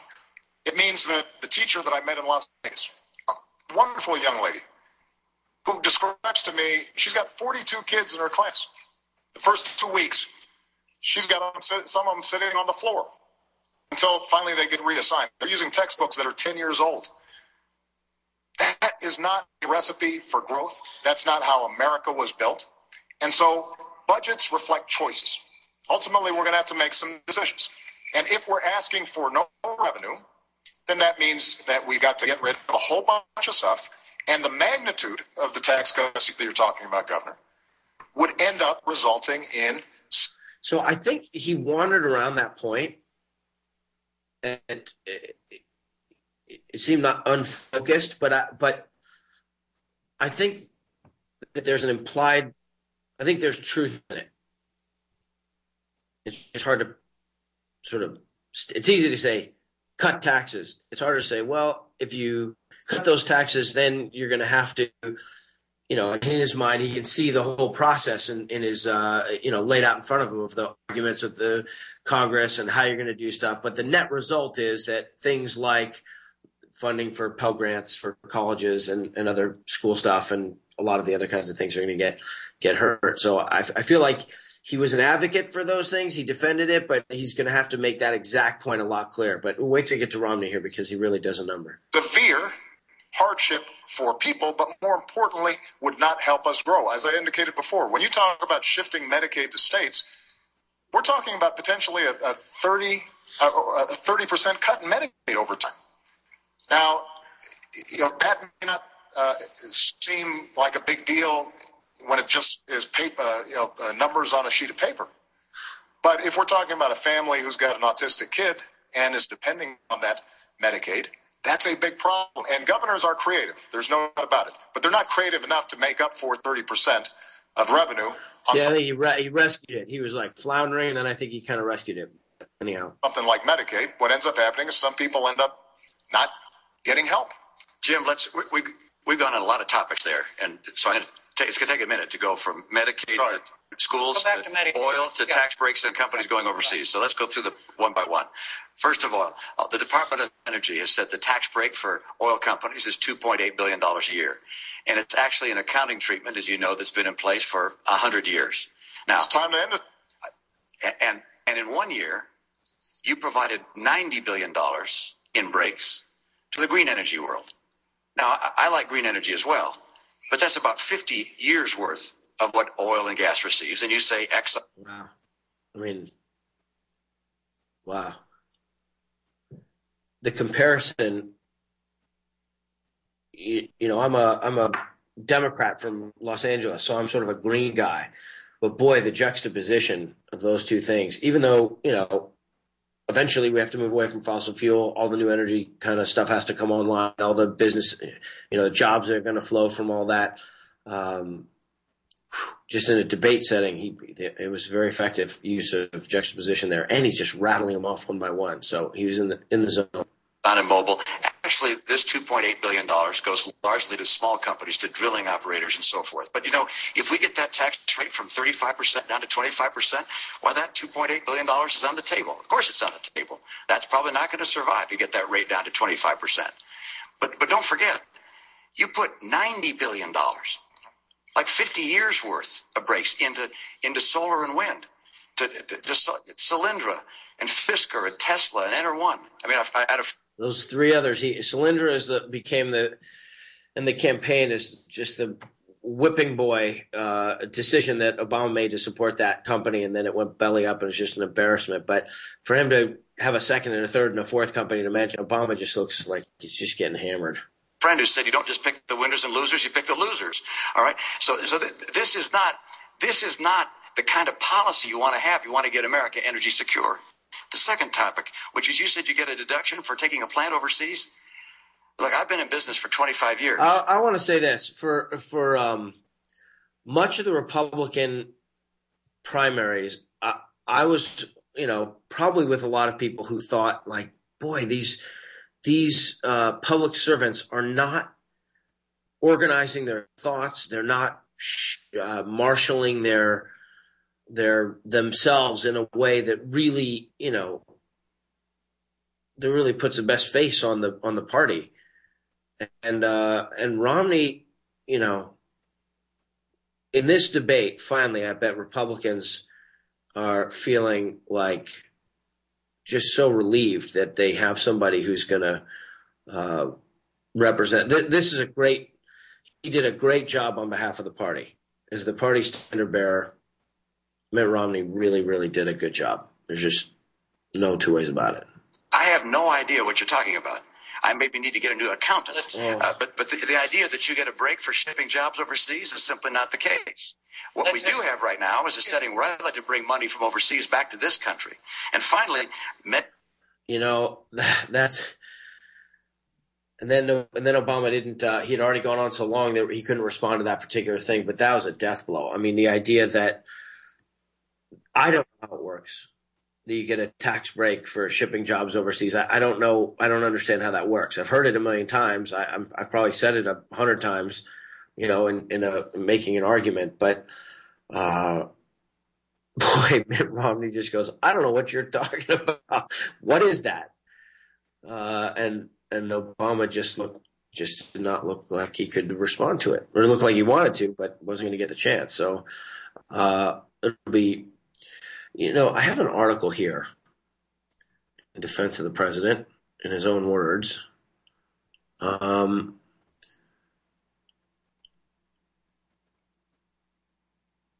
uh, from uh, the AP ran it, and Denver, looking for a quick recovery from a disappointing debate. President Barack Obama questioned the identity of the real Mitt Romney on Thursday, suggesting his Republican rival had not been candid about his policy positions while on stage. Governor Romney may dance around his positions, quote, uh, but if you want to be president, you owe the American people the truth, Obama said at a post debate rally. Romney's campaign dismissed the criticism as damage control. Obama's aggressive stand came as his campaign conceded he'll have to adjust his debate style. Wednesday night's event was widely viewed as a win for Romney and a lost opportunity for Obama to connect with the American people, as national polls had showed him with a slight advantage heading into their first debate. Obama said, I don't know, last week and the week before, it was like he's 10 points up in swing states like Ohio. So I don't know. Uh, Obama said that when he reached the debate stage, I met this very spirited fellow who claimed to be Mitt Romney. But it couldn't have been Mitt Romney, Obama said, adding that the real Mitt Romney has been running around the country for the last year promising $5 trillion in tax cuts that favor the wealthy. The fellow on stage last night, he said, didn't know anything about that. Uh, and then it says the president also accused uh, Romney of misrepresenting past statements on education and outsourcing. In tough comments, the president said Romney, quote, does not want to be held accountable because he knows full well that we don't want what he's selling. End quote. Obama panned Romney's suggestion during the debate that one way to pare back uh, federal spending is to cut subsidy for PBS, which airs Sesame Street. Romney said he likes PBS and I love Big Bird, but said the country couldn't afford to keep borrowing money from China. See, that's so they did his debate folks did a great job. I don't know. I, I would love to have been in there, that room and seen how they did it, but juxtaposing cutting spending like for PBS or whatever to borrow money from China. I mean, is China the only one who holds our debt? Uh, the other people buy our debt too, right? Um, like the American people too. Anyhow, T bills, is that how that works? Help. Uh, when he was asked what he'd actually do to cut the deficit and reduce spending, he said he'd eliminate funding for public television. That was his answer. I mean, thank goodness somebody's fun. This is Obama. Uh, finally getting tough on Big Bird. It's about time, Obama joke. We didn't know that Big Bird was driving the federal deficit. That's what we heard last night. How about that? Elmo two question mark. Uh, Romney campaign spokesman Ryan Williams responded to the accusation of dishonesty by saying Romney demonstrated in the debate why he should be president. Quote, in full damage control mode, President Obama today offered no defense of his record and no vision for the future, Williams said. So, what are you going to do? What are you going to do? I think it's really, I really want to search the internet and find out where um, Obama and Democrats explain how you get job uh, how you get a tax deduction for shipping your uh, jobs overseas because it's a great campaign line, but Romney just called it into question. Let me skip towards the end of the debate because we're winding down here. Let's see what we got.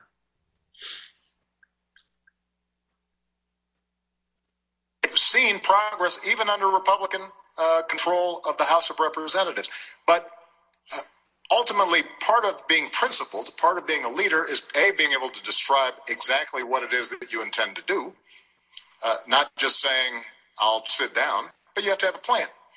Number two, what's important is occasionally you've got to say no to, to, to folks both in your own party and in the other party. And you know, yes, have we had some fights between me and the Republicans when when they fought back against us reining in the excesses of Wall Street?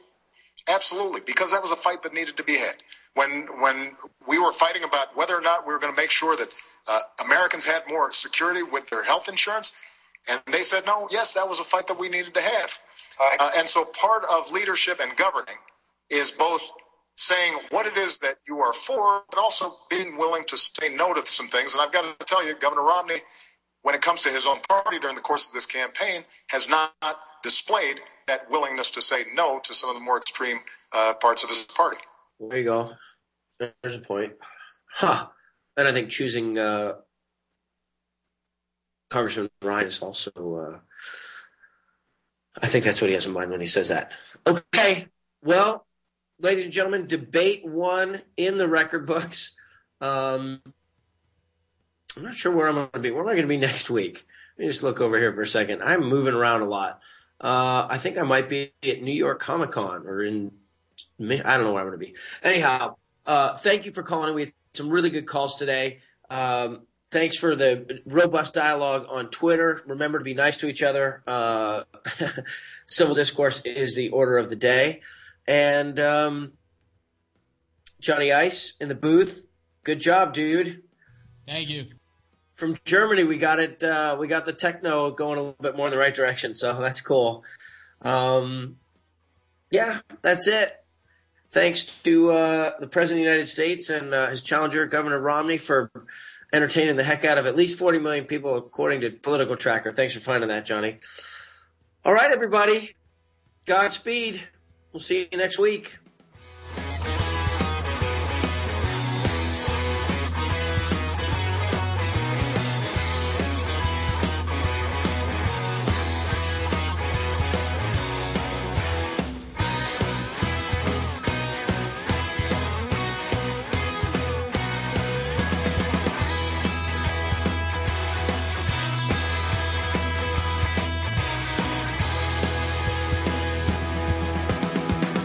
You're listening to the Toad Hop Network, radio worth watching.